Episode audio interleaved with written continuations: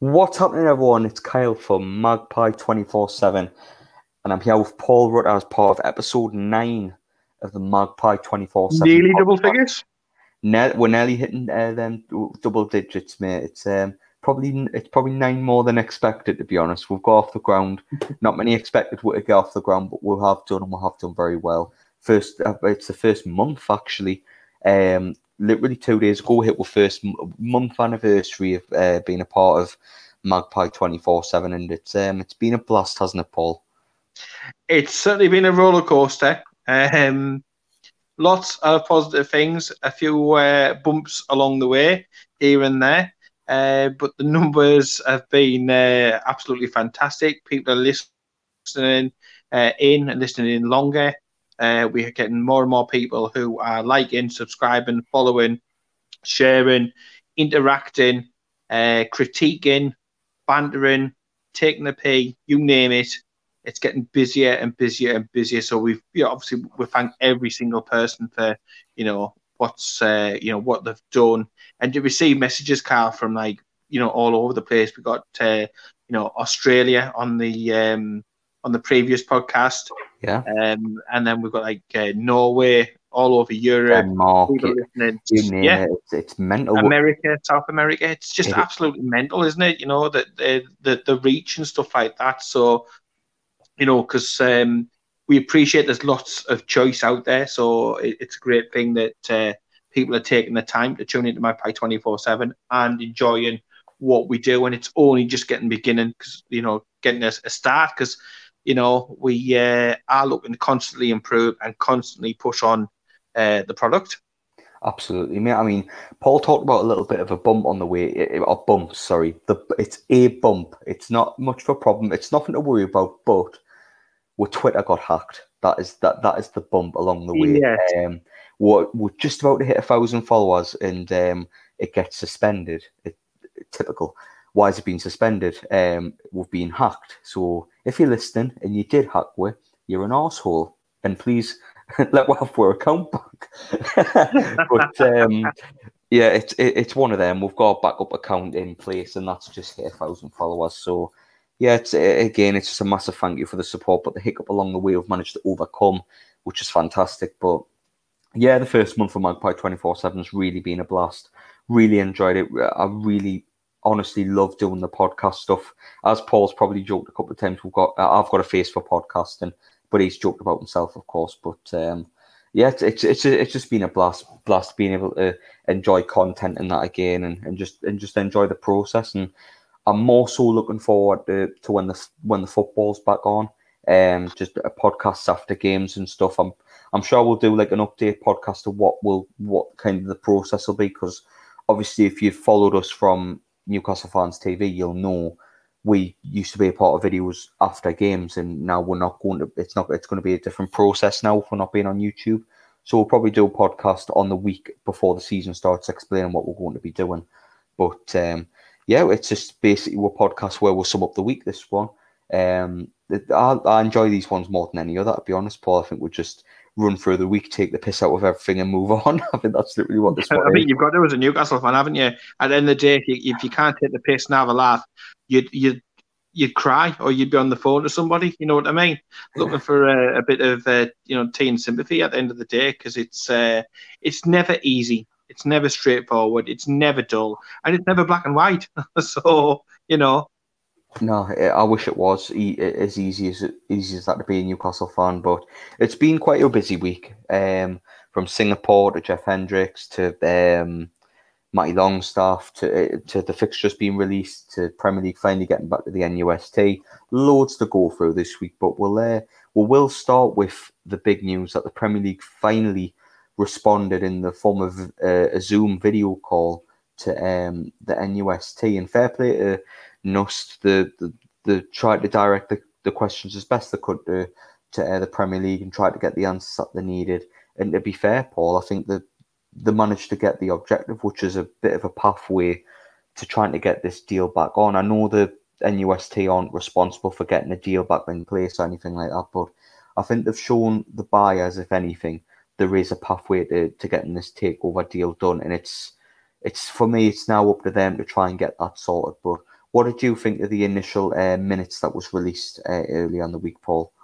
I, w- I was a little disappointed at first uh, that they didn't come out straight away. I, wanted uh, the information, the build up had been big and huge uh, for this meeting.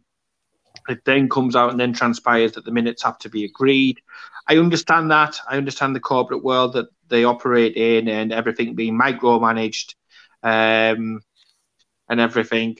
You know, I, I understand the need for that in certain circumstances, but yes, it was frustrating the you know the information finally comes out. Obviously, they've only got a very limited time. They've only got certain scope to the questions that they can ask, and no, uh, uh, you know, a passionate raw fan base would probably have wanted to go further. But with their remit, because it, it wasn't just a meeting about this one thing, it was to do with all the fans coming together collectively from different clubs, all the supporters trust to be able to iron out issues and to improve communication. So it wasn't just Newcastle; it was all of the other clubs and stuff as well. They did well to get 30 minutes. They did well to sort of try and eke out a few details. Obviously, it's difficult difficult because they hide behind the shield, and a great word because obviously Richard Masters is the hide and seek champion of the entire universe. But they do hide behind there, you know, it's a confidential process, this, that, and the other. But they got some meat on the bones, I felt, some useful information and certainly information that you know the likes of Staveley and Co can use to be able to uh, you know uh, plot a way forward if they so want to. Uh, obviously, the big thing is now is the fact that they've gone quiet a good thing because with the NDAs and all that sort of thing. Yeah. Uh, is that a good thing that you know they're getting back down to negotiate? And has been little sounds, little squeaks, little noises of positivity of certain people but since that information come out, Kyle, obviously nothing uh, has come out from the uh, you know prospective buyer's side, uh, and there was due to be a statement from Mike Ashley, but again, that has been cut short and that's disappeared without a trace because that was quite a strong rumor across social media as well. But uh, yeah. you've got to commend all the lads on the Nust. It's very very difficult. They all have full time jobs. They do this on top. You know, they're spending hours and hours and hours uh, responding to um, you know responding to emails, pushing the agenda, trying to push it as much as possible in the framework that they've got. And I think they did a, a, a reasonably um, you know good job, and they managed to do something that you know myself, many others uh, couldn't do. You know, including people who've gone down to the Premier League, and that was actually get Richard Master and gets uh, you know some sort of information out of him because it was appearing to be like getting blood out of a stone. Well, for a long time, mate, it was. Mm. It, it was like getting blood out of a stone, and it's t- it took them two weeks to finally get back towards. You know what I mean? And those two bits of it that really n- me a little bit with it, to be honest. Um, the the, uh, the letter that was on about last week, where I kind of lost my mind and I completely forgot about in last week's podcast. Um, the the letter that the Premier League don't know anything about. The, they're still adamant of this not being there. But according to Staveley and Co., the got a letter hand delivered from one of the higher higher ups in the Saudi government to prove there's not a link. So one of them is lying on that situation, and I, I, I don't see why either of them need to lie. I don't know what's going on, but like it seems it, it seems really silly to me that the, it's over it's over this one letter. And for me, I think if the buying party or have this letter, they should just they should just leak it or something. I mean, the the Singapore lot that, that will come on to soon, they were quick to release documents and stuff to Keith Downie uh, earlier in earlier in the week. So it's like, yeah, it's it, it's just bizarre to me. That's all. It, the the main problem is a letter, even though there was a 340 page document stating all the facts and figures with stuff and who who's to be doing what and everything like that. That it's still such a still such an issue to me, Paul. I mean, what do you think of it? I do. I find it very, very bizarre. I find it a bit school ground, like he said, she said. Um, at the end of the day, if that's the only thing stopping it, eh, you know, you, you, from the Premier League side, they may not like the people who are trying to buy Newcastle. They may not want the deal to go through. but it's not eh, a, a process with that eh, is like your opinion or like a moral test or anything like that. You know, you provide X and you tick that box and you move on and you move on and you move on, and that is the way that it should be. Um, if if Staveley and Co have got that paperwork, then just resubmit it. Resubmit it. Uh, you know that that's you know from, from all the language that she was using, everybody still wants the deal. Uh, the Saudis, the PIF people still want the deal. The Reubens still want the deal. If you've got the paperwork, but we just don't know because obviously nothing's been said. But we don't. Is that a good sign? But it's gone on. Oh, it's gone on longer than a, uh, an election. It's gone on longer than it ever Brexit. needs to do. Yeah, it's gone on Brexit. Um, it just goes on and on and Ariston, and if you're a certain age, you'll get that one. Um, but all for one letter. It, it's like it's like trying to get a mortgage or something like that. You know what I mean? With always want, oh, we just want this, or just want that, or this needs to be clarified and stuff like that, and crossing uh, the T's and dotting the I's. But uh, common sense surely has to come into it at some point, and that's why, to me, I don't think the Premier League should be involved. It should be a separate body that goes through this, ticks it all off, and then does like a, a report to both sides, and then they progress it because it's it's bizarre, Kyle. You've you've got a buyer who is supposedly keen to buy. You've got a seller who is very keen to sell to just that one person. We'll get on to the others, I'd imagine, uh, later. Um, but then you've got somebody who hasn't got like a, a, dog in the fight, yet they are the ones potentially holding it up. And and at, at the end of the day, um, somebody is lying or telling a, very very dodgy version of, of, of the truth, and I just can't help but think the people who look slightly more guilty are the Premier League because they have openly said and stated and suggested, and the people who they've employed, they don't want this deal to go through, Kyle. They don't want it to go through. So it's in their interest to use any tactic possible to delay, to frustrate, and to ultimately try and get them just just to leave. They want anybody else but the Saudis involved. Yep. So um, it makes no sense if if Staveley's doing it. It doesn't make any sense to me, but I can see it making sense for the Premier League because ultimately, like I said, they don't want to deal with these people because they're going to upset the people from Qatar who pay them a lot of money um, and have an incredible amount of influence down at the Premier League. You know, from everything that we've seen, uh, the connections, the dodgy dealings, the relationships that they've got uh, in the Premier League, in FIFA, and UEFA. There's, there's, it tends to suggest that the issues are coming from the Premier League side, and that's difficult if you're a Newcastle fan because it's them who we need to change the mindset of to be able to get this takeover, you know, bloody through at the end of the day. So. Uh, it's a circus, and it wouldn't go on, Kyle, if it was a Manchester United, a Liverpool, an Arsenal, oh, uh, no, Tottenham. None, none of them. This would have absolutely walked through. Um, but it's it's just typical. It's typical of the uh, agenda to protect the elite and to protect the establishment, which um, they can deny that, and they did deny it uh, saying that they hadn't spoken to the other clubs, but we all know it's just bullshit. It's smoke and mirrors, um, yeah. and it's just elitism. I mean, we know to be false. I mean, if you remember, beIN Sports wrote uh, all 19 other Premier League clubs to veto the deal. Do you know what I mean? We're aware of this. Um, and the Premier League have denied any outside interference, but beIN Sports, sure. the main man, Richard Keys, who's best mates with Gary Hoffman, who's chairman of the Premier League. So you kind of tell me there's no links at all to this because the 100% is 100%. There's definitely links in the Premier League are trying to either dodge around it or just say that say it's false completely when we know there's there's definitely links to it. Mm. And for me, I, I just don't understand why the Premier League are covering that up. Like for me, they, they can't say there's no outside interference because that's a load of bullshit. We know that there's outside interference from Amnesty, from this uh, Khashoggi woman who was sending sending fifteen hundred letters to the Premier League. Yet he got back to who in a couple of days. We had to wait six bastard weeks. Yeah. No three, five, three, four, five month for yeah, yeah, he, he doesn't acknowledge that. He doesn't acknowledge that yet. Everybody has seen the proof.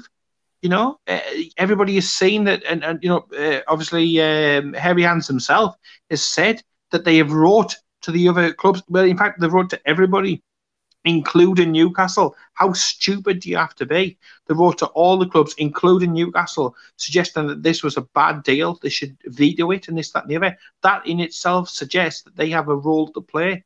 They should have no role because no. at the end of the day, because then they are uh, technically affecting the competition. Um, if you've got somebody who wants to sell something and it's theirs, how can somebody else, totally un- unconnected, stop that from happening? It's not theirs to be able to control that agenda. You know, we would have liked Mike Ashley to have sold ages ago. He hasn't. He wouldn't. Why?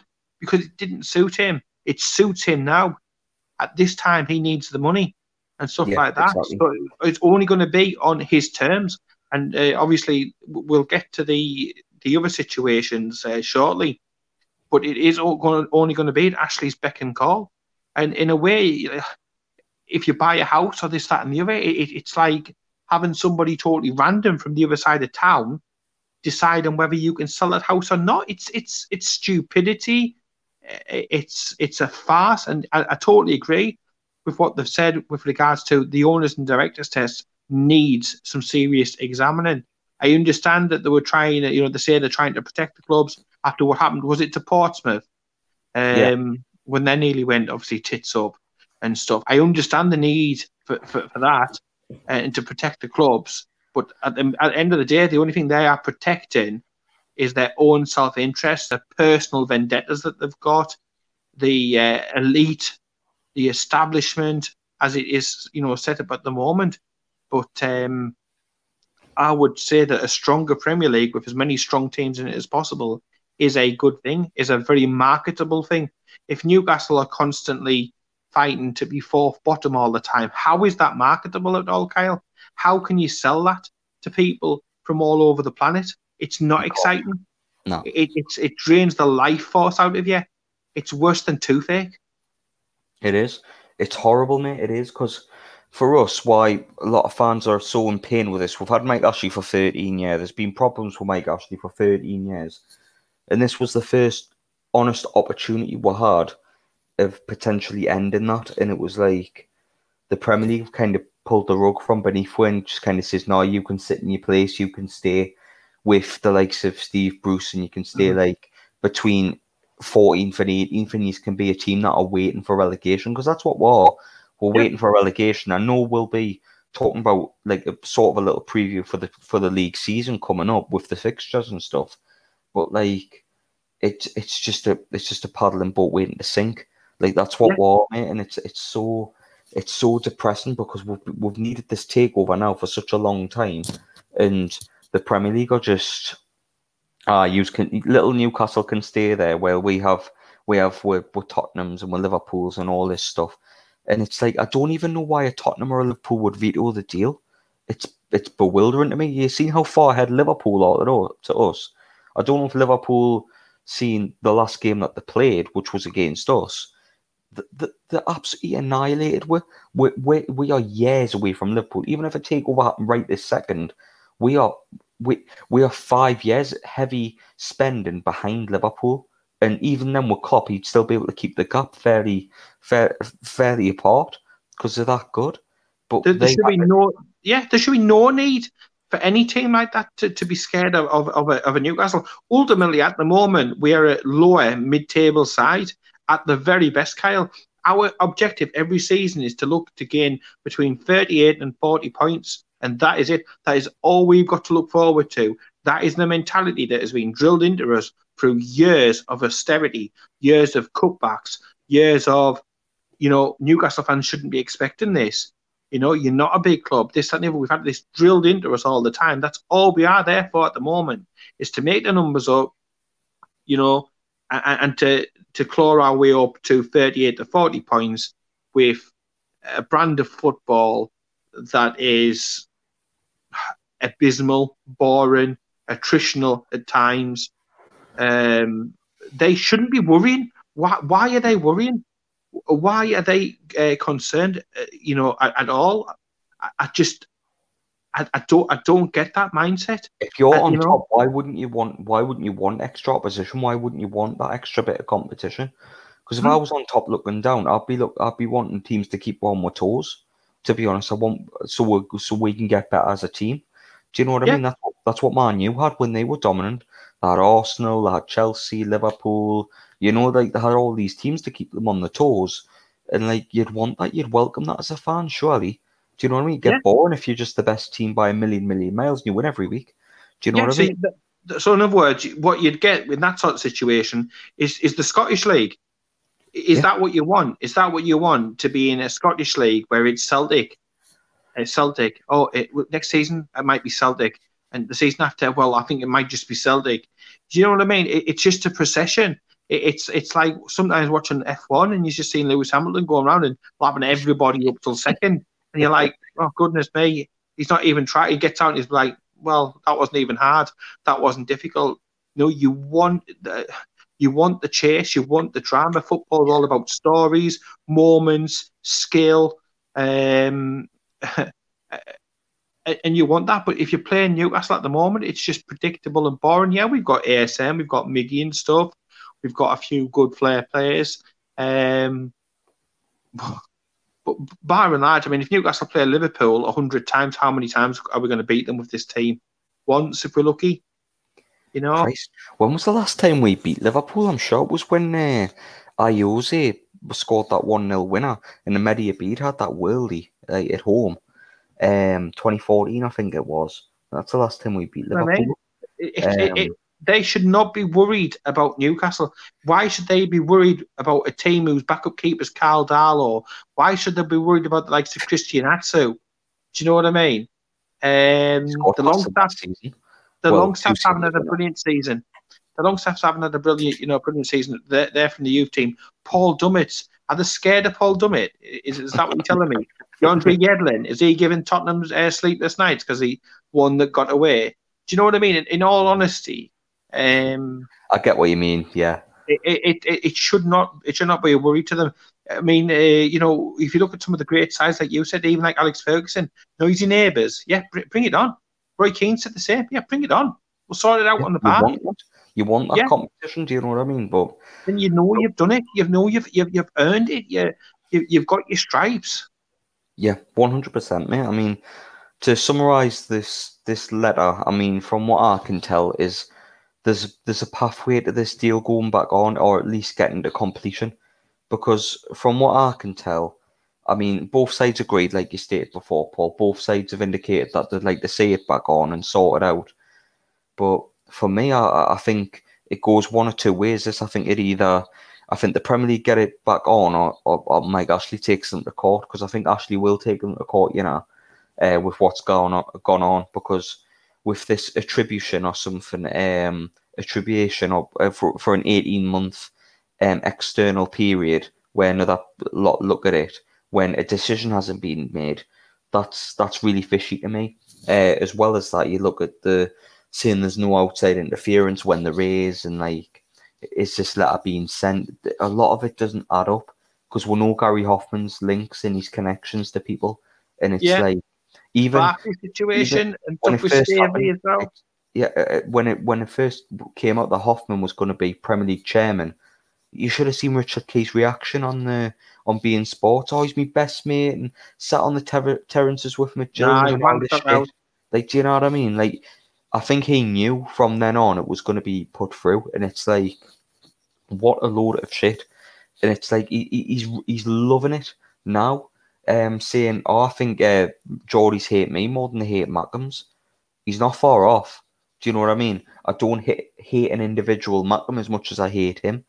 Do you know what I mean? You know, so in terms of the fan base, there's plenty of players that I didn't like at Sunderland, but Richard He's Keys is such a wanker, man. Just such a He is. Horrible bastard. Uh, the way he's treat our fans, the way he treats, just treats us with disdain. Our club, and the way he went on with Benitez as well when he was here. Just He's still doing it now, Kyle. Yeah, he How? still is. He's, he's just He- another flipping prick. He, he, he put a tweet out uh, about well, under a week ago now, um, mocking Benitez and stuff like that, on about his his project, and on about his record in China, and obviously the bottom of the table, aren't? His, his new side and stuff like that. Not taking into account the situation and how the goalposts were moved after Benitez went over there and stuff like that. Um, not mentioning about the positives of, of uh, Rondon scoring the goals that he's scoring and this, that, and the other. Mm. Uh, and now he's having to work with basically just young Chinese players uh, and Rondon. Um, yeah, exactly. But it, oh, it's always his own little uh, tint, his own uh, view. It's always skewed, uh, and he just comes lo- across as not a poisonous little Not, I mean, not professional j- at all. Journalists are meant to be unbiased. Do you know what I mean? But he is far, far, far, far, yeah. far. You mean you? He's he's talking about a manager who, like, obviously, obviously, a manager's Champions responsible League, for a football team, and a man, and like you look at how Benitez carries himself, his family, and all that. I mean, let's have a look at um, Richard Keys now, how he's responsible for things. His job got sacked for sexism uh, claims and all the stuff behind the scenes for Sky. Um, his marriage that didn't go so well. I mean, he's not one of the mate. Do, do, you know what I mean? mate. How did that go? He's going. He's, he, he's going. He's going about people's responsibilities. He should look a bit closer at home because he's just one of the one of the biggest hypocrites that I've ever mm. came across in my entire life. He's just such a such an idiot. But to wrap up, um, is, yeah, to wrap up this part, it's like um, there's a there's there's a pathway to the deal now, and hopefully, silence is a good thing. But one way or another, we know we're going to the start of the season with Mike Ashley in charge of the club still, which is really disappointing. We know we're going to have we're going to have a fairly a fairly poor window where very little's going on, but and and like scraping the bottom of the barrel and stuff. We know that's going to be the case this season, but um, yeah, hopefully we can get the deal. The deal can still go through because, as the saying goes, make good things come to those who wait. But um, the last thing on the uh, on this takeover for this week was um, Chi Onwurah, who's Labour MP for Newcastle Central, I think it is, Paul. Uh, um, yeah, I think, yeah, I think that was right. Um, she's launched a petition of her own. It's got over sixteen thousand. Where this would actually go to court, and then the court, and well, not court, goes to the uh, Parliament, isn't it? Uh, yeah, it goes to Parliament, and hopefully par- Parliament can like get involved. Uh, uh, to be fair, I don't even think she needs a petition. I just think she needs to round up the MPs who sent letters as well. And I think with enough of a push, they could get they could get what they want in that in that um. I, that I think Kyle, what happens if they get over a certain amount, then by UK law, it, it has to be given a certain amount of time in Parliament. And what they're hoping for then is to get some sort of legal framework because you know, uh, football clubs that aren't just places where football are played, the institutions, the communities, Especially the, the families, yeah, you know what I mean. And there needs to be more protection. We've seen what's happened with Wigan. We've seen what's happened with Charlton. We saw what happened with Bury. Um, you know, uh, albeit obviously from afar. We've seen what's gone on with Ashley for all these years, and and the um, you know the chronic issues. And we've seen hundreds of millions of pounds of investment in our region, not just our football club, but in our region, be um, be thrown away through politics, through um, friendships, through agendas, through you know looking after the establishment, and and that needs to be sorted out. There needs yeah, to be more fan representation um, involved in looking after the clubs. There shouldn't be a situation where it's purely down to one individual or a few individuals to have a massive effect over an entire fan base, like mm. a Newcastle or like any other football club. You know, uh, and Newcastle fans have battled ever so hard and, and worked together in a way that I've never seen before. Uh, and she, and I'm putting all political stuff to you know to one side. She has worked tires, you know, tirelessly. She's spoken to Mike Ashley. She's spoke, you know, spoken to people. She's got this uh, petition going, um, and she's continuously trying to, you know, to push that and go up and above and beyond, you know, beyond what most politicians would normally do because they'd normally just have fobbed it off, have done yeah. in the past. Uh, but she is, is, is going and definitely she wants some time to be able to speak about this down in London because it's it's it's it's not just a, a football matter. it is a serious political and cultural issue um, Yeah, is. in, in this country. It is one hundred percent. I mean, football. It's like our weekend, and it's. uh, I mean, I speak for us too, but like, there's millions across the country that I think the same. Do you know what I mean? Whether it's Yeah. your allegiances is to a different football team, obviously, but uh, if, especially if it's across the country, but yeah, it's a massive cultural thing, and I think GNR is onto something where football-owned clubs need fan presence in them, even if it's a twenty percent stake that has to be a part of the fans, just so the fans have a say again in the football teams like they used to. They're not just they're not just money-driven things by morally corrupt people. It's just Hmm. like It- We've never been as far as far away from it, Cal. It's never been the fans have never been as pushed far away from football as they are now. They've never been as used, abused, uh, and undervalued as they are now. I can remember growing up as you know as a kid and Keegan saying, "Look, we signed this this player, and it's your season ticket money, it's your bond money, it's you buying these bricks, you know, at St James's and plates and stuff like that." It's you buying your replica shirts. You know what I mean? Exactly. And you were very much part of it. And now it's just like your customers. You're referred to as a customer. You know, you, you you're just on a on a spreadsheet. You're just on a graphic. You're just on a subscribe account for Sky Sports. Um, and it, and it's not. It, it, football is far more than that. It's far more than the game. Like I said, it is the community. It is the culture. It is everything. Um, and she's def- definitely, definitely onto something. As I say, putting all politics aside, left, right, centre, all suck, whatever you think. Um, from a human level, I, I would thank her for everything she's tried to do for for the Newcastle United faithful in this in this course because there's been that many obstacles put up, but she has helped to fight through these obstacles and she's continued to be a beacon of hope you know, that we Yeah. can get something sorted and, and there can be brighter and better times ahead. Yeah, one hundred percent, and hopefully she keeps going with what she's doing because honestly, we're one hundred percent behind her. Um, but uh, to move on to the next, the next um takeover story of the week. By the way, uh, before I do, where's Henry Mauriss, Luke? Where is Henry Mauriss? But we'll crack on. Uh, the Singapore group, who on Sky had a sixteen-page, not a three hundred and forty page, but a sixteen-page document that Keith Downie had allegedly seen, but like and apparently proof of funds has been in there. I don't know, but to me, this company looks dodgy as the come, Paul. Um, photoshopped with photoshopped photos with Barack Obama. I mean, Shearer allegedly denying um, being a part of this, a part of an av- advisor role or being a manager. It just all stinks to me, Paul, and I think it's just a it's it's just a bit of a um, publicity stunt from people in Singapore to raise profile on the company. I think I think that's literally what it is. They've It's got a piss take, Kyle. it, it is. It's a It's, piss take. it. I mean, BN, BN. After all we've, the trouble we've had with beIN Sport and it's called BN, I mean that that straight away. They, they, they did stuff on uh, Adobe Photoshop, and then after what? After about a week, they went totally silent after their free trial had ended, or something like that. You know, Oh, it, it, it reeked. It reeked of absolute, um, absolute shit. It looked it, it- at first glance, it looked like somebody walking around Madame Tussauds. Then you look at it and you're thinking, is this the new series of The Apprentice? Where's Lord Sugar at?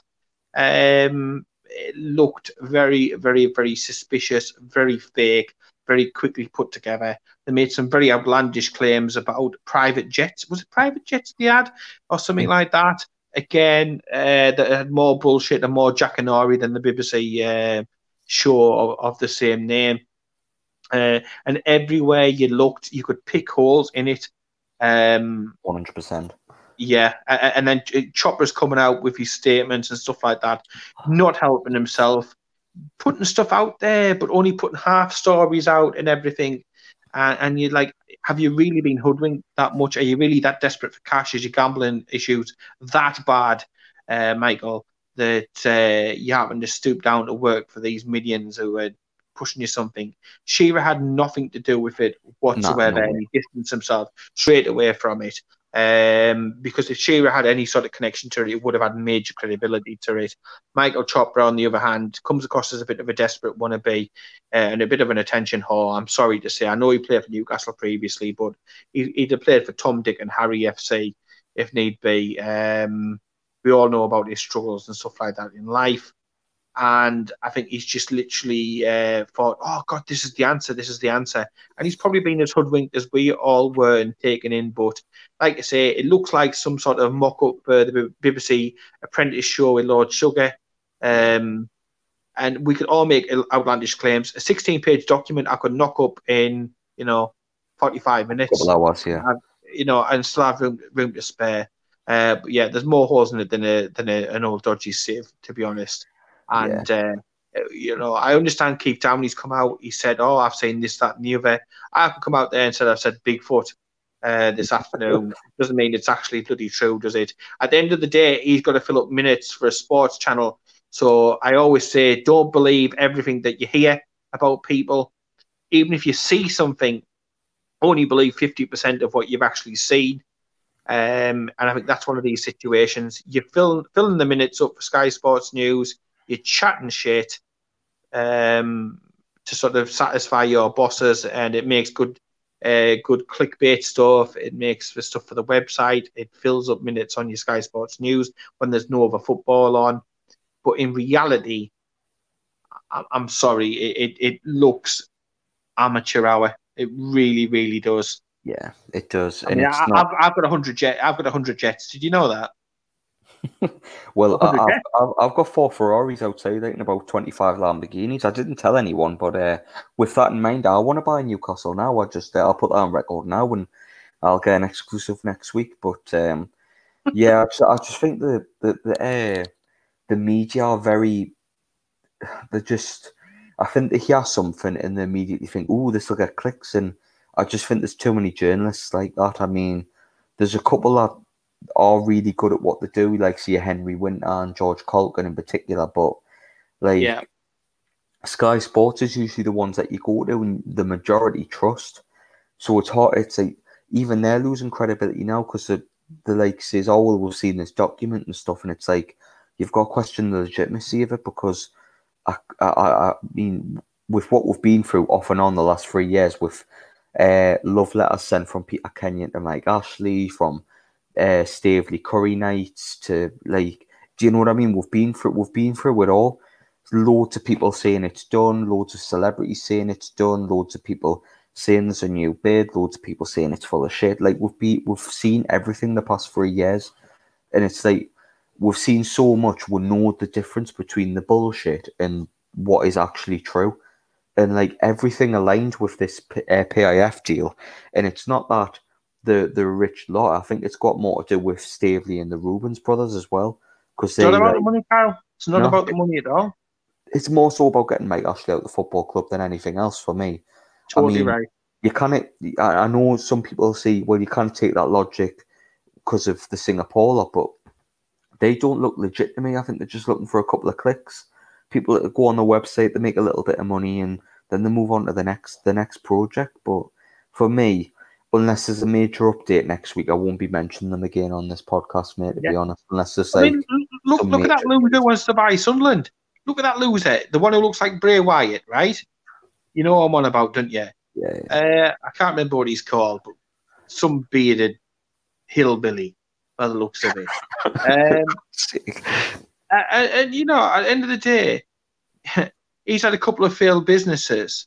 Uh, he's got something to do with the adult film industry and then all of a sudden he's coming out speaking the big I am and this, that, and the other. And it, it's just it's just stroking his his own ego and this, that, and the other. And you've not got two quick to rub together. What you doing looking by in Sunderland? It's the same. This uh, Hen, Hen, Henry, um, whatever you call him, the American lad.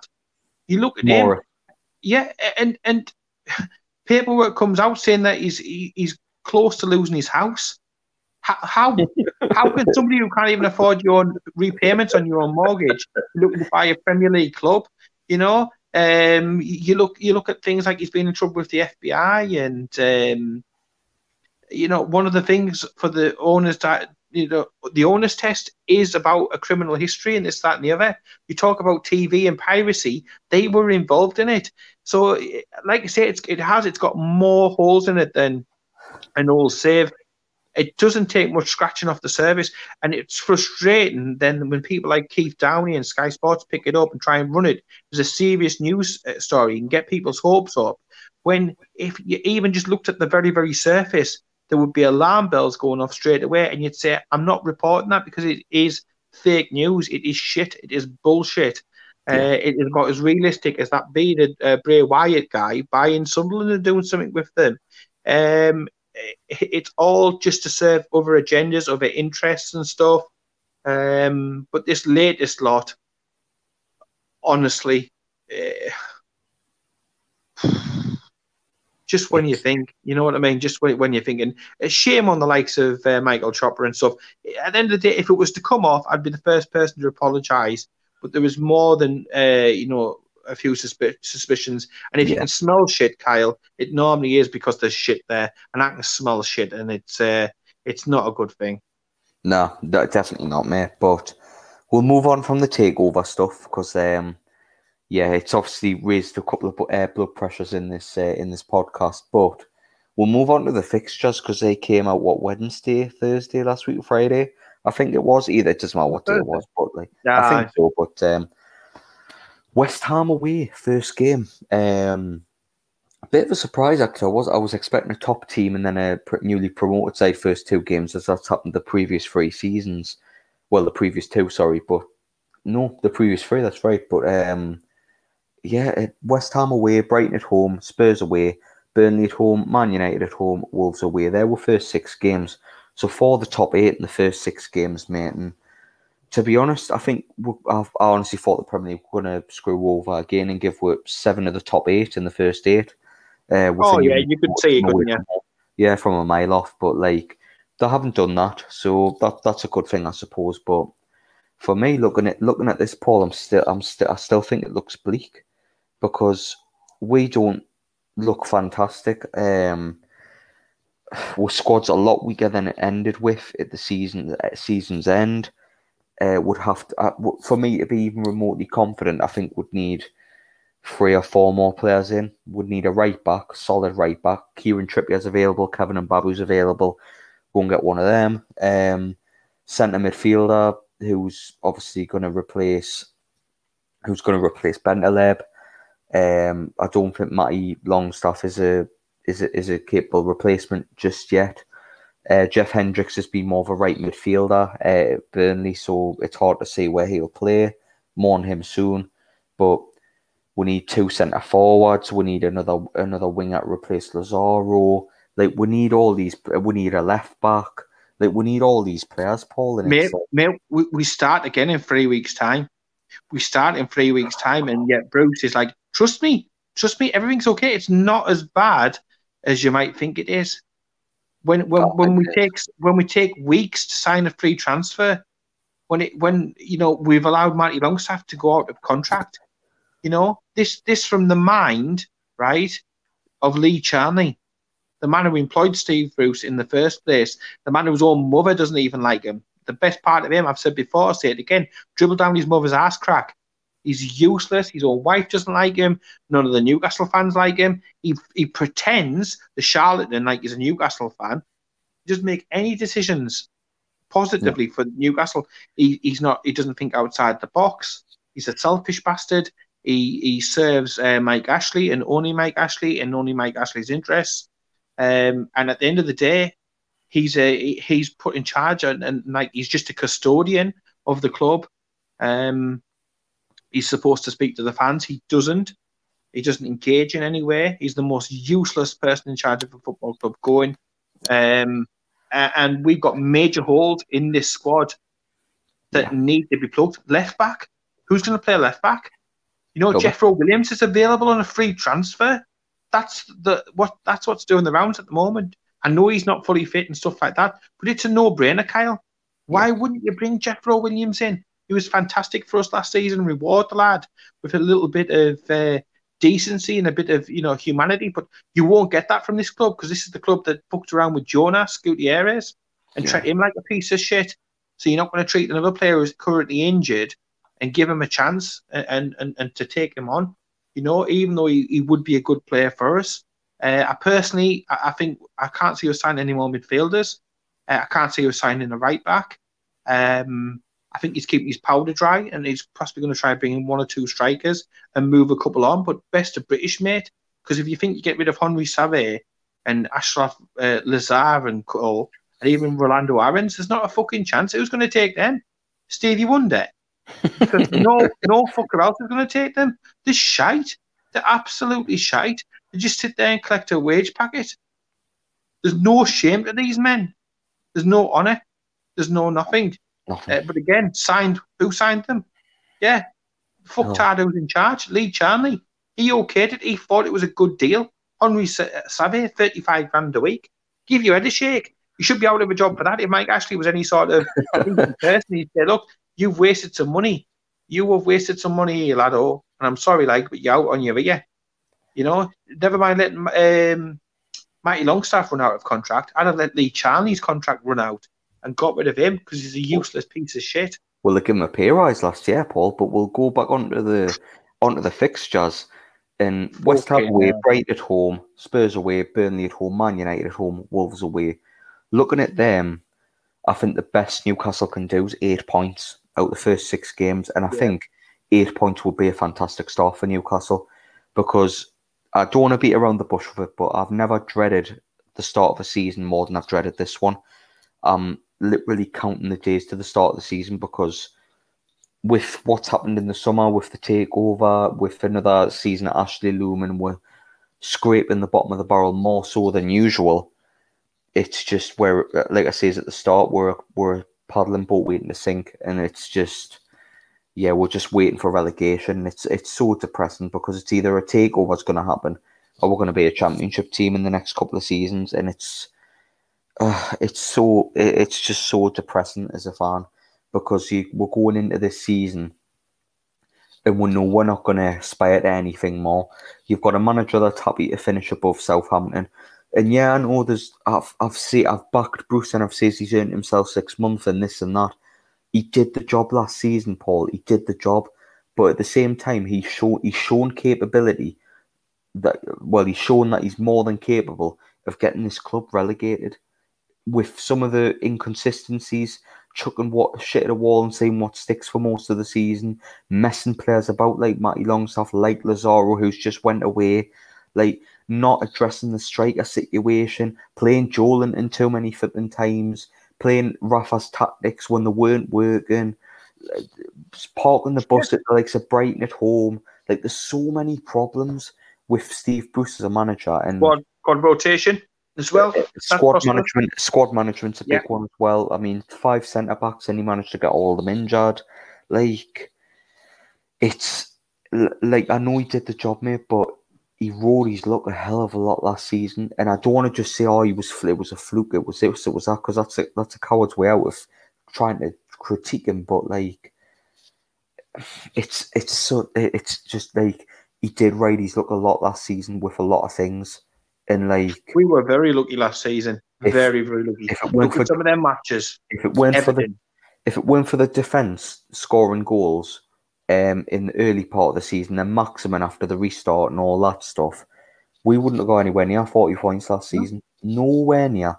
And like what we're going to do next season, rely on Maximin again, or we're going to rely on Dubravka again just to keep winning the league. It's like, what's going on? People are cotton on, Kyle. People cotton on.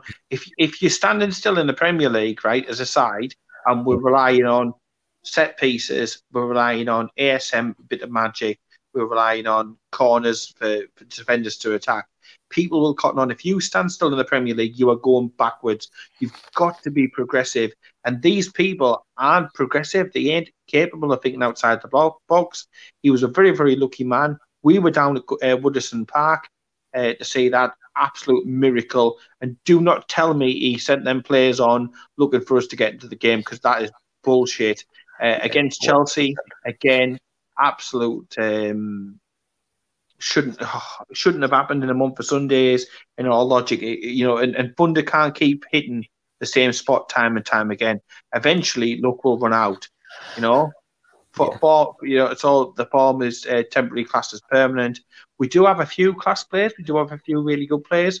Shelvey on his day, on his day, my ad, can be a, a game changer. ASM, Mickey, fantastic players. We've got some good centre backs. We need to keep them fit. We've got a few utility players and this, that, and the other. We're not a million miles away. But if you can't see that we're short of goals and we haven't replaced Ayoze Perez and uh, Salomon Rondon by now, then you're a madman. He's been in the job long enough. And I'm, I'm it's, uh, I used to get on about uh, Pardew with the Pardew excuse bingo. And, and Steve Bruce is in a similar mold at the moment. He's coming out with the excuses. He's coming out with the trust me and this, that, and the other. All the classic Pardew stuff rehashed. I put something on the Facebook page today about some of the, the classic lines, and it's just different ways to, to wrap up being mediocre, being average. Um, and like you said, just trying to compete in the Southampton Cup. Can we stay above Southampton? Because that is judged to always be a good season. It's not. It's not for no. me. It's not enough to to say that finish fourth bottom because eventually your luck will run out. You know, you'll get a run of bad injuries and you'll go on a bad run or this, that, and the other, and then we will be relegated. And I know some people are saying, yeah, but then we can get taken over and that can be good and it can be a force for change. If we go down again, there's no guarantee of us coming back up straight away. No. And you've no. only got to look at some of the, the absolutely shite that's lower down in the championship and then into the Division Three to see that things can go wrong. I don't want our club to be relegated. No, um, no, but, but Bruce, Bruce, Bruce is you know, trust me, trust me, things aren't as, as bad and this, that, and the other. Yes, they are bad when your leading scorer's only got five goals and stuff like that. Your striker's only got two goals all season, yet he's played all season. You know, we used to take the piss out of Stéphane Guivarc'h with one goal, Jon Dahl Tomasson and Fritz Anderson. Players like this. I tell you what, you would snap snap your arm off to get Joselu back now, wouldn't you? And we used yeah, to take the piss out of him. Do you know what I mean? So it, 40 million quid, and these people are being asked to sign another. These people think Joelinton is worth 40 million pound, and you're asking him to now find a striker on the cheap to do a deal to get somebody in. You know, you, you have got you've got uh, is it Valencia who are in financial trouble at the moment? Go over there and have a look at, at, at their strikers. What have they got? What can we poach? What what what can we do? But no, we, we don't because we act so slowly the people we've got in charge are mental. They take too long to make decisions. They make too many wrong decisions. They waste money. They mismanage the squad. They mismanage the club. They abuse the club. Um, and uh, you know, you, you, see players like um, Chris Wood. He's going to be leaving Burnley. You see uh, players like uh, Callum Wilson down at down at down at Bournemouth. We're screaming out for a striker, yet they've got they've got a better strike force than us and they're in the championship. Watford's got a better strike. You, you can name four or five squads in the chat. You can name four or five striker, strikers in the championship that are better than what we've got. In fact, you could yep. name more. Uh, Brentford, Watford, um, yep, Brentford. All these teams have a better striker than pathetic. us. It's pathetic. It even West, even even the likes of um, West Brom coming up, they've got better strikers than us. Mm, it's ridiculous. Uh, Charlie Austin. I've taken Charlie, Charlie Austin, Austin in a heartbeat. Do you know what I mean? It's like we need to address the situations, and even if we bring these in, mate, I still don't feel confident. Um, because yeah, we, we, we're desperate. We're absolutely desperate, cap in hand for goals, and we have been for ages. When were, when was the, the last time you, we had a decent? I mean, yeah, people bang on about Dwight Gayle, and yeah, he will score goals if he can stay fit, and that's a big if, right? But at the end of the day, Dwight Gayle needs five or six chances to score one goal. You know, some some of these other clubs, you look at some of the top strikers, one chance, one goal. That's all they need. And that yeah. can be the, the, the, the, game changer. Now, some of these games, we barely create one or two chances per game. So if we only create one or two chances, we need the striker when then one or two chances is created to score. The pressure's on. We can't afford to be creating waiting for Dwight Gayle to score one in five because five chances might come over two or three games. It, you know, if, if, he was playing for a top club, they might give him 10 chances a game. He might score two, two and he might look really better. But we're in a desperate situation where we don't create enough. We need creativity. I, I think we're screaming out for some extra pace. I think Lazaro needs to be replaced. Uh, and we are desperate for, I, I would say, two strikers. I'd sell Muto. I'd sell Gayle. I wouldn't have re signed Andy Carroll. Joelinton has been an unmitigated disaster, although, like we've discussed, we've He got to give him time. Yeah. He's going to need more time, but I'd perhaps drop him into the play behind behind a new striker. Uh, but we need striking reinforcements, and uh, these players, I say this year after year, they should be brought in at the beginning of the transfer window to allow them to settle in and to integrate with the squads. I mean, we've been at York all week to escape the um, the paddling pools and the wheelie bins. Uh, and Hendricks comes in on the last day of pre-season training at our York base. You know, Seems a bit It- pointless, it- doesn't it? it's just, it, oh, Carl, it's always farce. It's always stupidity. An absolute moron could run the club better than the people who are entrusted with one of the most precious things in the entire city of Newcastle, that football club. Yeah. But we just, we, well, it just boils my piss. It really Yeah. does boil my piss. I mean, I'm looking at them six games, Paul. I think if we have a really bad start of the season like Bruce had last season, I think Bruce is going to be under severe pressure because you look at the way we ended last season, you look at a couple of factors that we've already spoken about regarding Bruce riding his luck and stuff. The majority of fans see through that, and I think if you had a bad start of the season, I think it would be it would be a majority decision for for for fans wanting him out the door because not many fans wanted him in in the first place. And like, I think if he doesn't hit the ground running next season, it's going to be toxic with the stuff over the summer uh, and everything like Fans that. I think. I think fans are just. I think the boiling points really coming to fruition now. And if we start bad and we don't pick up at least two or three wins out of them first six games, if we're in the bottom three after them six games, I think people will be calling for Bruce's head, Hmm. uh, especially given performances as well. Did you hear what he said? What he said? he, he, he- he's come out and he said, I hope the players can start the new season the same way they started with Project Restart. And I nearly choked. I nearly choked when he said that. We had two wins, was it out of 10? Two wins and ten.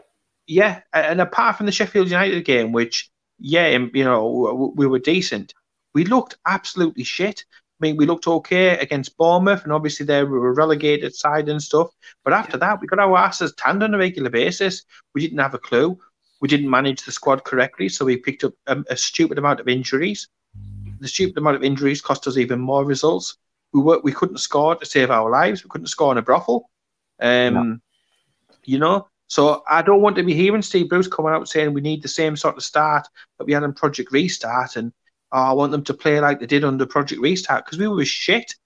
We were For the most absolutely shit. I mean, we got battered So, off. Yeah. We got battered off Liverpool.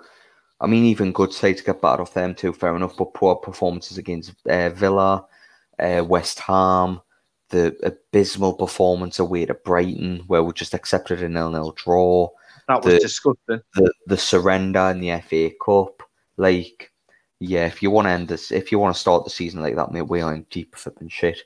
But I want to move on to like move away from that because I, I mean we'll do a, a big podcast where we'll preview the season and stuff and go through with predictions and all that stuff. But like, um, Luuk De Jong. Now this is an interesting one because I remember when Newcastle signed him on loan um, in the January period. I think we just sold Cabaye and he played eight or nine games. He didn't score a single goal. He only had one good performance away to Hull. And um, we got rid of him. We didn't think he'd become much. He had a good season in, in the Netherlands, which is a fairly poor league. So it's like, all right, okay. Past week, he scored two in a semi final against Man United to knock them out. And he scored the winner in uh, the Europa League final, and he's a Europa League champion. So he went from Newcastle to that in a couple of years, which I mean, but well done for a start. Congratulations, but isn't it flipping typical in Newcastle? This always happens. Florian Thauvin, the biggest waste of money for a winger I've ever seen with waste, wins a World Cup. Luuk De Jong, outcast at Newcastle, not good enough. um, wins a Europa League. Uh, Facundo Ferreira, if you remember him, never was good enough to even start for Newcastle uh, was in the semi final with Shakhtar Donetsk in the in the Europa League. this season, like it just bewilders us. All these former players going away and doing some superb things. Wijnaldum won the Champions League. Soko played in that same final. Like it's just mental. Janmaat played in an FA Cup final. I know they got Danny Simpson, mate. Danny Simpson won a league title. It's just flipping typical, isn't it? Like they get outcast at Newcastle. they get outcast at Newcastle in the flipping um they go and win like major stuff or do major things. You couldn't make this shit up, could you? You really couldn't. But this is where uh, you know I've said previously on previous podcasts. Sometimes use Joelinton as a perfect excuse, you know, uh, example that people judge him too too quickly. Uh, you know, these are young lads coming in from one side of the world to the other, and often at Newcastle, we bring players in at times of crisis when we've got nobody else, and you've got to throw them in the deep end. This has happened with Joelinton. This has happened with other uh, players. So rather than slowly integrate them, which would you would get, say somebody like that went to Chelsea, they'd be in the reserve team for a few seasons, they'd have a few loans, and gradually they'd be brought in and they'd be brought up to speed that way. At Newcastle, we had that desperate, and we had normally going from one crisis to the next, one injury crisis to the next injury crisis, that we have to thrust these players in, or we make a stupid decision like not signing, not signing Salomón Rondón. So we have to bring in uh, a Joelinton, throw them in the deep end, and then we're then we're surprised that he doesn't hit the ground running. You know, we don't manage we don't manage players, we don't manage situations as effectively as what we could do. We have weak-minded uh, management. We have uh, a chairman who looks very, very short-sighted at things. Uh, oh, he's crap. He's tight. Yeah, chuck him on, and then you'll find Joelinton goes somewhere else and he wins the Golden Boot. He wins the World Cup. He plays for Brazil. Um, and, you know, take Joelinton, substitute him with Luuk de Jong. It was hilarious. I was laughing my fucking head off when he's scoring against Manchester United. I'm thinking, all oh, you prawn sandwich eating bastards. Choke on that. Uh, he was shit for us. And you know what I mean? He's giving it large. That was really funny. Ole at the wheel. Ole's had a crash uh, on the entire AC. Rio Ferdinand crying into his prawn sandwiches as well. I love all of that. I love upsetting the likes of Rio Ferdinand. Really does make my day. Um, but then to see him going in the final and do fantastic as well, you sort of fit sitting there and it's like it's the one that that, that, that got away. But that is why I keep hammering on that we need to give these players a little bit longer. You mentioned Thauvin, he's another perfect example of somebody who we perhaps should have nurtured a little bit more, should have been a little bit more patient with, and this, that, and the other. But I understand from a you know from a fan's perspective where that desperate. We haven't got that many great players, so you're desperate for the next player coming in to be brilliant, yeah. but you can't afford to give them that time at Newcastle. Sadly, I wish we could have a system where we had like a Chelsea one where they've got another first team stockpiled uh, in the reserves. They've got another first team stockpiled away on loan uh, you know what I mean? Like when we're scraping around and we're getting like Kennedy off them and thinking in his first six, no, he's brilliant, Kennedy, and he's like he's a reserver, he, he's a he's a loaner, he's a jobber out there. You know what I mean? He's a, he, he was a jobber for Chelsea, but he looked fantastic for Newcastle in that first season. Yeah. Um, it's it's just gutting, but uh, in the day, you, you're pleased for the lad, and it's again what I said before about football, writing these little stories, these little quirks and stuff like that. Luuk de Jong, uh, Shaft Manchester United was hilarious, and you just knew the rank was on the wall then for the final. It's just going into like other news of the week now, uh, so we're kind of slowing it down before we go to the last big one, which was uh, Jeff Hendrick. But um, Lazaro signed for Borussia Mönchengladbach this week, and I'm glad you this, said that. This is it, yeah. I, I, I, can say it quite well. Don't worry, mate. But um, Borussia Mönchengladbach, he signed for them on a season-long loan. Newcastle have missed the boat with this start. I'll come out and say that straight away. I don't know why. I don't know why they've messed him about. I don't know why they didn't play him enough on loan. Because even the the agents came out and says why wasn't he played enough? I think there's, uh, like I say, in the past, I think there's a deal being in place where he's only been allowed to play a certain amount of minutes, and I think that'll come out in a, in, in a couple of years' time regarding that. But such so a talented it, uh, exactly, mate. It's it's one of them. It's just he's he was a talented player that we didn't get to see enough of. You see you see the talent that he had in little bits, and you think, why didn't he? Why didn't he play? Because he was a fantastic talent, and I would have loved to have seen him in a black and white shirt this season. But well, technically, I, w- I would if I go and watch the German league as Borussia Mönchengladbach's t- first team colours are black and white. But obviously, I want to see him play for Newcastle. But um, I know I tripped on myself there. Well done, Kyle. But um, no, it's a real shame. It's honestly it is. He, he should he should be playing for Newcastle this season. But Yeah. as usual, the regime slows it down and it obviously moves too slow to, to, to get ahead of him, like they did with Hendrick. But um, the other one, We're stuck with Christian Bloody Atsu instead. It, it, boils, it boils your piss. It really, really does. We, we didn't see any anywhere near enough of, of, of this lad. I mean, yeah, he's got a dodgy haircut. I mean, yeah, his haircut looked a bit daft and silly, didn't it? Um, and stuff. But you know, when we've seen him on the pitch, he's looked decent. He's looked pacey. He's looked tricky. He's looked like he's, he's got something about him. He's got a goal in him. And uh, like you said, as soon as we were safe, we should have been trying him out to see could he fit into a system for next season? Can we learn something about him? But Bruce just didn't seem to want to. It- You prefer if you prefer Christian Atsu over him, then to me that that's a very strange decision. Was he brought in above Steve Bruce's head? Was he not a Steve Bruce signing? Why doesn't Steve Bruce come out and say something about him? You know what I mean? Come out and say wh- wh- why did why didn't you take that option up? Why didn't you try and get him out on an on another loan? Why can't we have a little bit of clarity off the football club? Um, but yeah, we, we've missed a trick, and now that's another position, Kyle, that we need we need to cover. We need to cover that position because do you reckon um, it's going to be a twenty million pound player to replace him? I don't think it will be. No. I think it'll be a free agent slash loan, something like that of that caliber. or a Jacob Murphy. But That's the cynic in us coming out there. Jacob Yeah. Murphy comes back. yeah, actually, mate, to Um, be fair, you bang on. no. If Jacob Murphy impresses in the friendlies coming up, he, will be the replacement, and that's just it's how bleak it is at the football club at the minute. But It's of like course, a new signing. would oh God, would would uh, would do wish Valentino Lazaro the best uh, in the in the Bundesliga next season. But like, yeah, it's a, it's a shame to see him go. But the, the, another piece of big news, and it was surprising to me actually. Matty Longstaff signs a two-year contract. Um, first of all, I'm happy that he's staying, local lad and stuff. But Bentaleb did nothing but hinder the lad's progress. Haven't seen him have a, a start in a Premier League game since early January. It's like I'm really surprised he stuck around, Paul. To be honest, I thought he was out the door, especially when it hit um, his contract expiry date, and we heard nothing. But uh, another thing I'm really surprised by as well is that it's a two-year contract because Bruce was saying, "Oh, it's a long-term deal. It's long-term this." The deal that they've just give Hendrick is what they should have given to Longstaff, and the deal that they've given to Longstaff they should have given to Hendrick.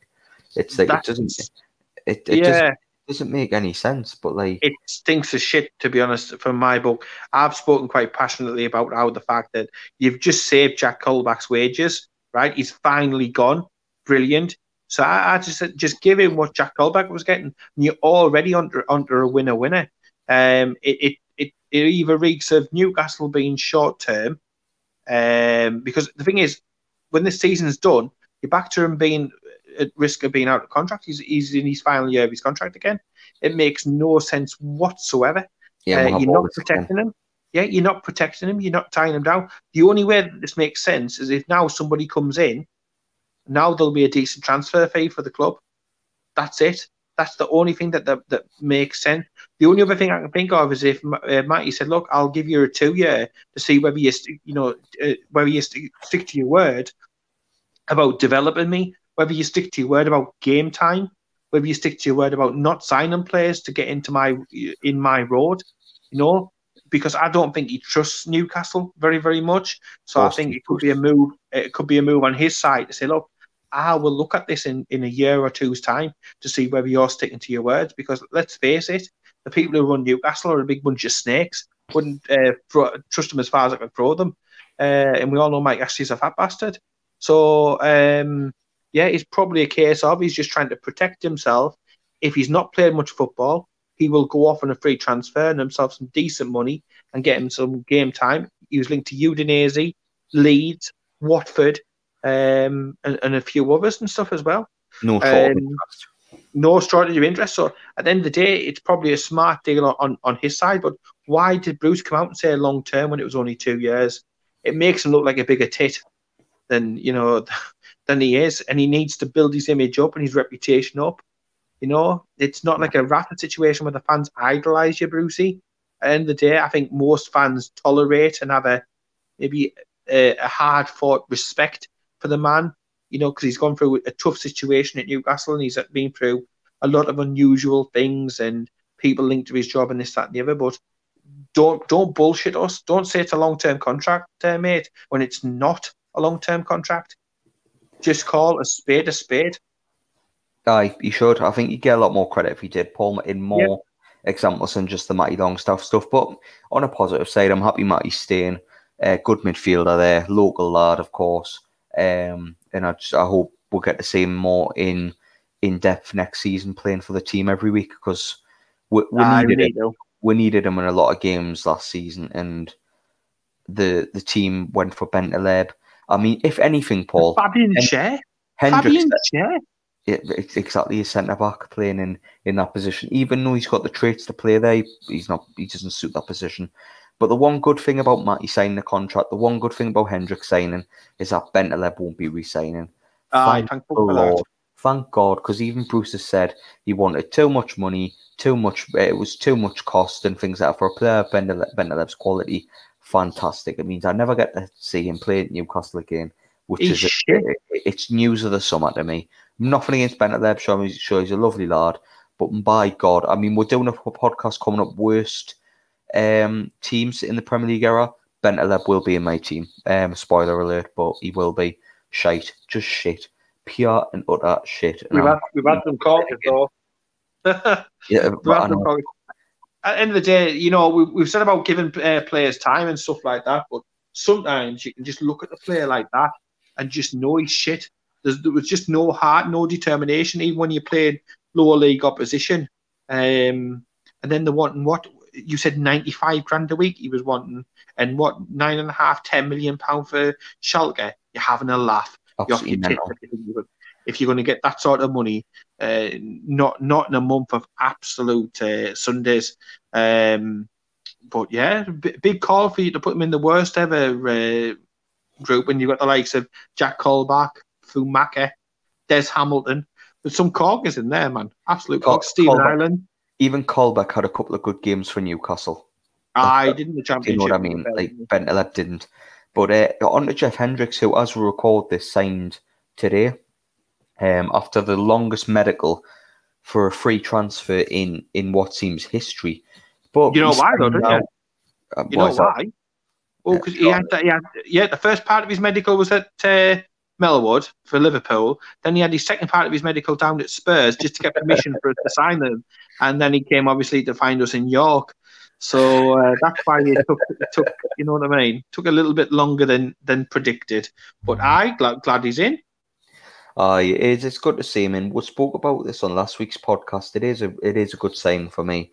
Solid signing, but obviously it's the one you move on to. You move on quick and you look for other signings as well. He's a good squad player, can play multiple positions, works hard, very tenacious, hard working midfielder. You need them in your teams, and I think um, I think in a team like Newcastle, when we know we're going to be fighting towards the bottom, you need a player like players. You like need battlers, don't you? So yeah, he's, he's, he's, no he's no Frank Lampard, is he? He's he's not a Frank Lampard type player. He's not that sort of quality, a goal getter for a midfield. I think he only scored two last season or something.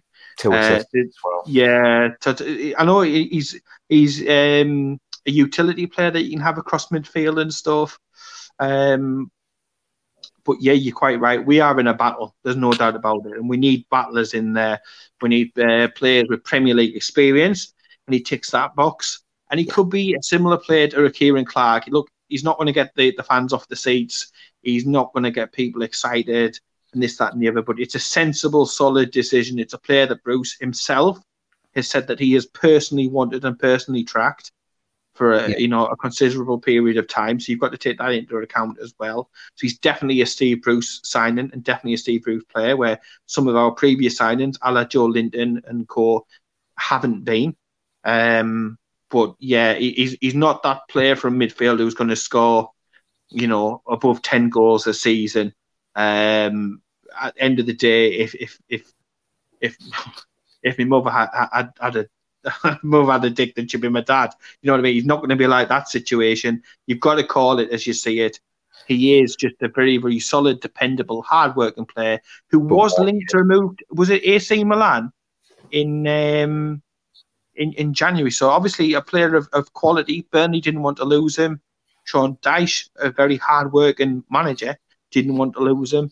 Uh, he decided that he was going to move on hasn't played a lot of football recently. Will need some of these games to get a bit of sharpness back and everything.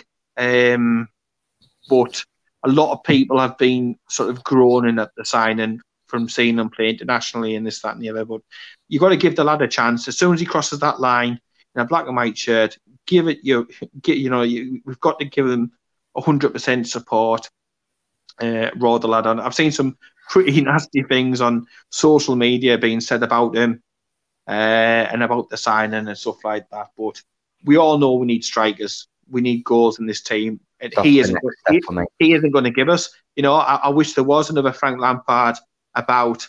I wish there was a Paul Scholes uh, about for us to sign, but there just isn't. You know, our, our, top scorer from midfield this season, most likely again, will be Jonjoe, and uh, we have to just motor on. That's why the striker edition is so bloody important, Steve Bruce. Pull your finger out your ass.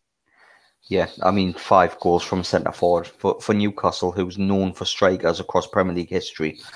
Unacceptable. So we need a striker in. So Bruce, get it, get it sorted, mate. I know Hendricks is a solid signing, absolutely, but one, maybe even two strikers needed a left back and a right back, and maybe even another midfielder. But um, we're li- we're getting linked with centre backs, Paul, which is baffling oh. me.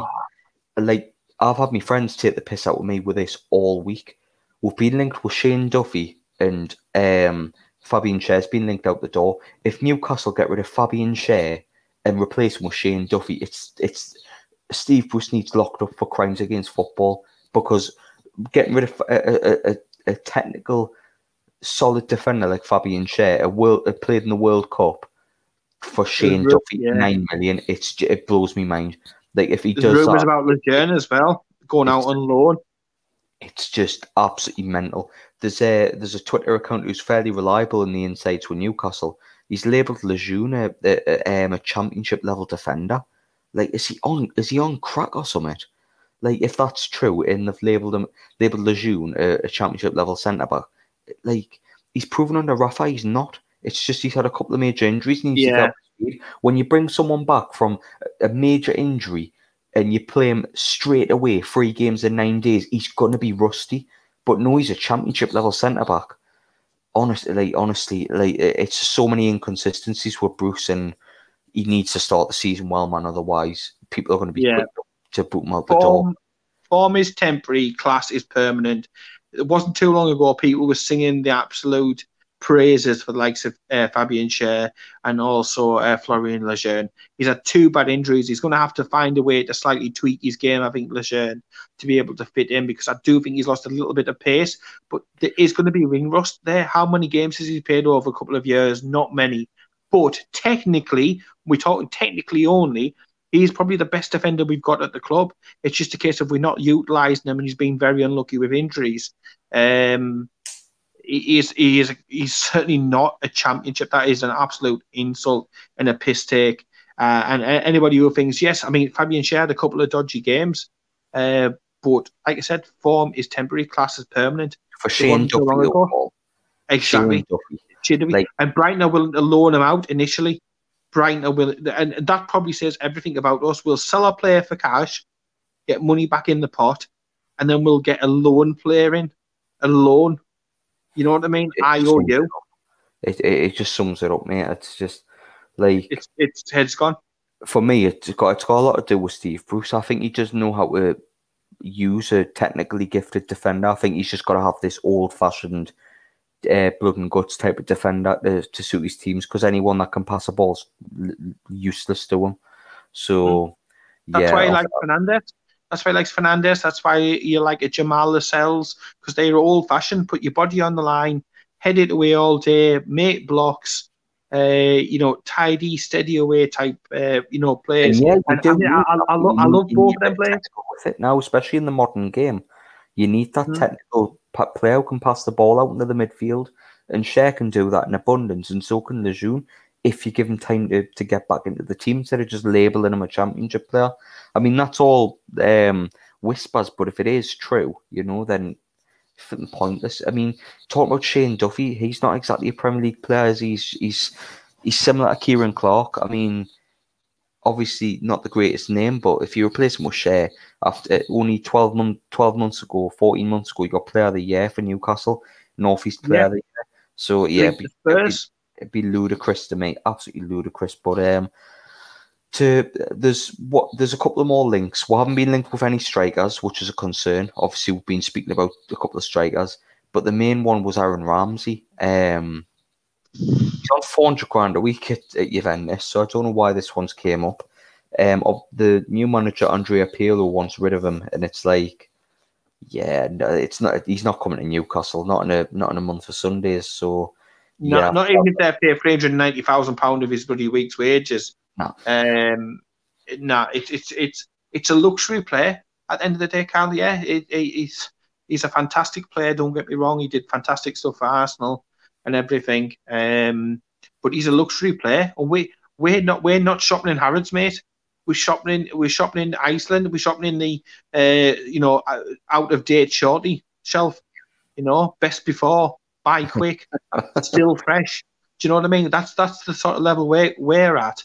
Um, we're getting links for like Harrods players, but at the end of the day, um, it's not going to happen. be realistic. No, you've got to be realistic. Uh, it, that's just a daft, probably an agent talk who thought that we were going to get taken over.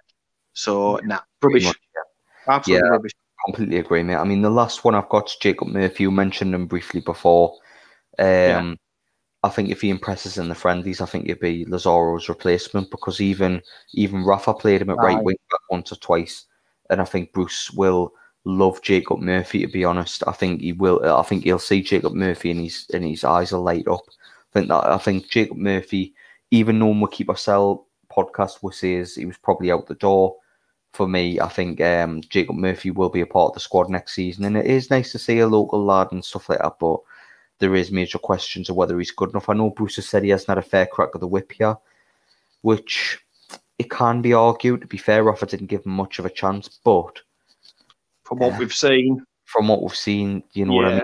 Yeah, like, th- there's there's a player there, but at best a low end cha- a low end Premier League player, which is probably what Bruce wants. So it, it, it's one of them. So it, it, yeah, it's replacing Lazaro, who's got abundance of talent with uh, with Jacob Murphy. I mean, no disrespect to Murphy, but I just don't think he's. I think he's an average player, best mate for us, and he's on the level Christian Atsu and Aaron's and that type. So yeah, I think that was one of Rafa's worst signings, if not the worst. But yeah, uh, a lot of money spent, a lot of money spent, and not much really back to be able to see, you know, to be able to show from it. But it's worrying if we're going to be relying on the on the likes of uh, him to bolster the squad out. It really is worrying. Yeah, but uh, I, I- I think unless I've missed anything, Paul, I don't think I have. Um, uh, but I think that's it for this week. I think we've went through everything. Yeah. Um, it's been, it's been a blast like it always is. But later this week we've got um one of our followers messaged in with a couple of ideas for podcasts, and this is best team and worst team of Premier League era. So me and Paul thought, with it being the off season, still we can, can get a good podcast out of that and have a good laugh with it. So uh, following that request from Reese Robson, cheers for sending it in, mate. We'll, uh, we're going to do them podcasts this week and get them out there before we do another wrap up. And even we'll put a couple of posts out on our socials as well um, to for people to send questions in as well. So we're looking at four podcasts after this one in the next 10 days or so. So um, if you keep with Well Magpie 24 7, as always, we're going to try and update you the best we can and hopefully by the next roundup of the week and stuff like that. Hopefully, we've got some major news coming up soon with it. Yeah, but nice strikers, takeovers, and stuff like that. If there's a if there's a major striker brought in, we'll do a special on on on the player. But um, yeah, that's it for this week. Um, on this on the podcast, it's been a blast, like I say. But uh, I've been with Paul. I'm co-host Kyle Thompson, as always, in this been the Magpie 24 7 podcast. And uh, yeah, catch us on the next one. See you in a bit.